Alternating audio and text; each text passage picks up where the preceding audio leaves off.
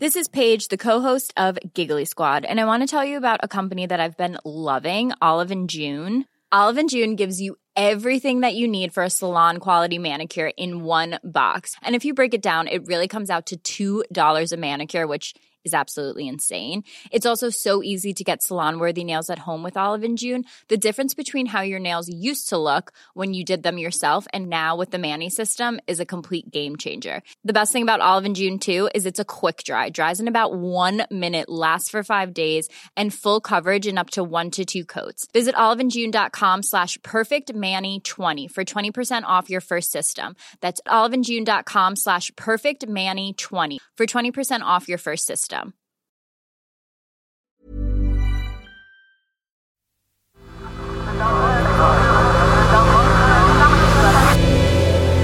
The Sense Maker. Hi, I'm Nimo, and this is Sensemaker. One story every day to make sense of the world. Today, a row, then a resignation. How the government's plans to help school kids catch up after COVID fell apart.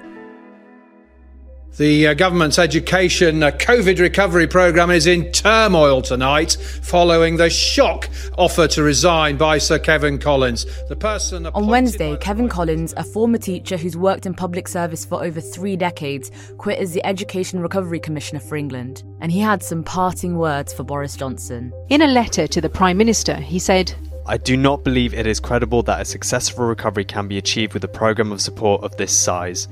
I believe the settlement provided will define the international standard of England's education system for years to come. Kevan Collins had proposed a £15 billion recovery plan to help kids catch up on all the learning they'd missed because of COVID. The Education Secretary, Gavin Williamson, gave the plan to the Treasury, and the Treasury took off a zero. That meant that on Wednesday morning, the Department for Education came up with just under £1.5 billion.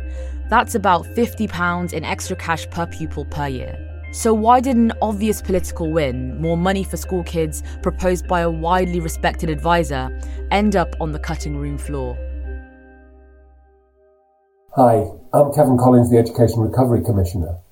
Um, I've been appointed by the Prime Minister to work with his office and with uh, the Department for Education and the Secretary of State to give advice and guidance on how we can support children and support schools in the world of education, Kevan Collins is a big name.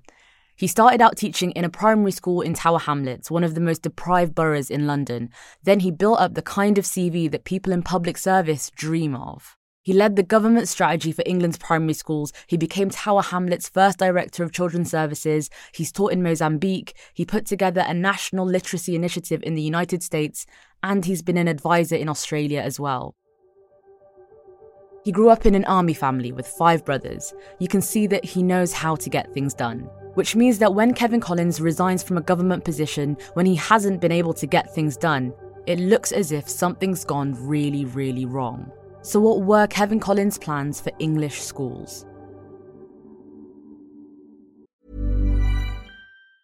Planning for your next trip? Elevate your travel style with Quince. Quince has all the jet setting essentials you'll want for your next getaway, like European linen, premium luggage options, buttery soft Italian leather bags, and so much more. And it's all priced at 50 to 80% less than similar brands. Plus, Quince only works with factories that use safe and ethical manufacturing practices. Pack your bags with high-quality essentials you'll be wearing for vacations to come with Quince. Go to quince.com slash trip for free shipping and 365-day returns.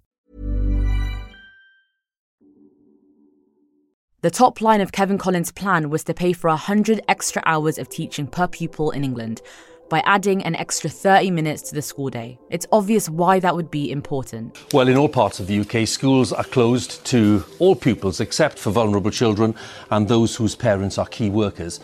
Parents and carers are having to supervise uh, homeschooling with many lacking access to precisely the right technology and, in many cases, struggling with the cost. The average pupil has missed 115 days of school in the past year. Kids are falling behind where they should be, and disadvantaged kids are falling even further behind. And Kevan Collins' plan to fix all this wasn't pulled out of thin air. A couple of years ago, when he was head of a charity called the Education Endowment Foundation, the charity did an analysis on a longer school day. It found that it's pretty effective and it doesn't cost that much either.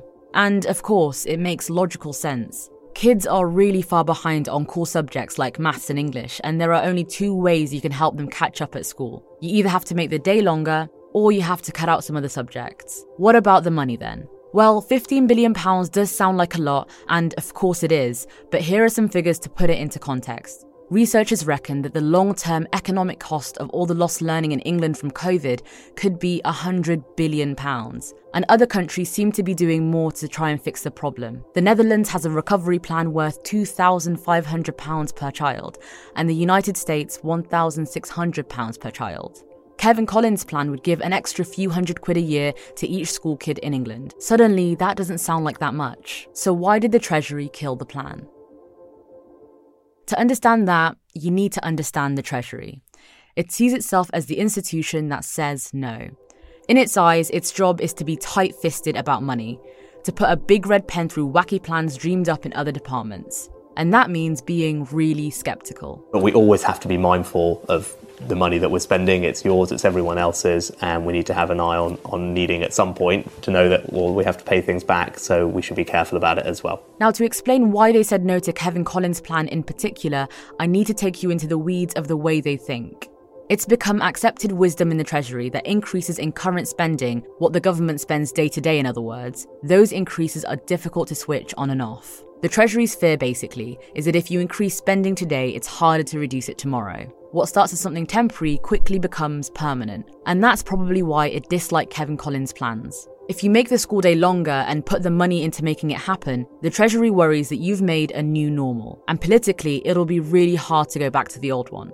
That's not to say that this is over. A group of Tory MPs got together with Boris Johnson's assistant on Thursday afternoon to let them know they weren't happy with the recovery plan. And lo and behold, Boris Johnson is already hinting that he might shake the magic money tree after all. So there's going to be more coming uh, down the track. There's no question that. Um, many kids are, are incredibly resilient. They, have bounced back very well from the pandemic, but a lot of them also need help to catch up, to make good the loss of learning that's taken place during the pandemic. We're still a way away from a reverse ferret, but watch this space. Kevan Collins' resignation might just be the kick the government needs to get serious on kids' futures. Thanks for listening to The Sense Maker. It's made by me and my colleagues Zav, Ella, Imi, and Claudia here at Tortoise Media.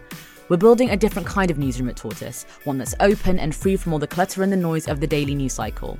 We'd love for you to join us by signing up. It's easy to do and cheaper than a weekly cup of coffee. Membership starts from just £1 a week. Go to tortoisemedia.com forward slash friend and use my personal code, NIMO50. That's N I M O 50, and you'll get 50% off. Today's story was written and produced by Xavier Greenwood.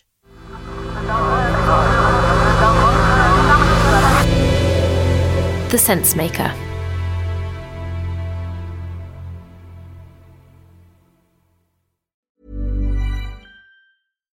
Hi, I'm Daniel, founder of Pretty Litter. Cats and cat owners deserve better than any old fashioned litter. That's why I teamed up with scientists and veterinarians to create Pretty Litter.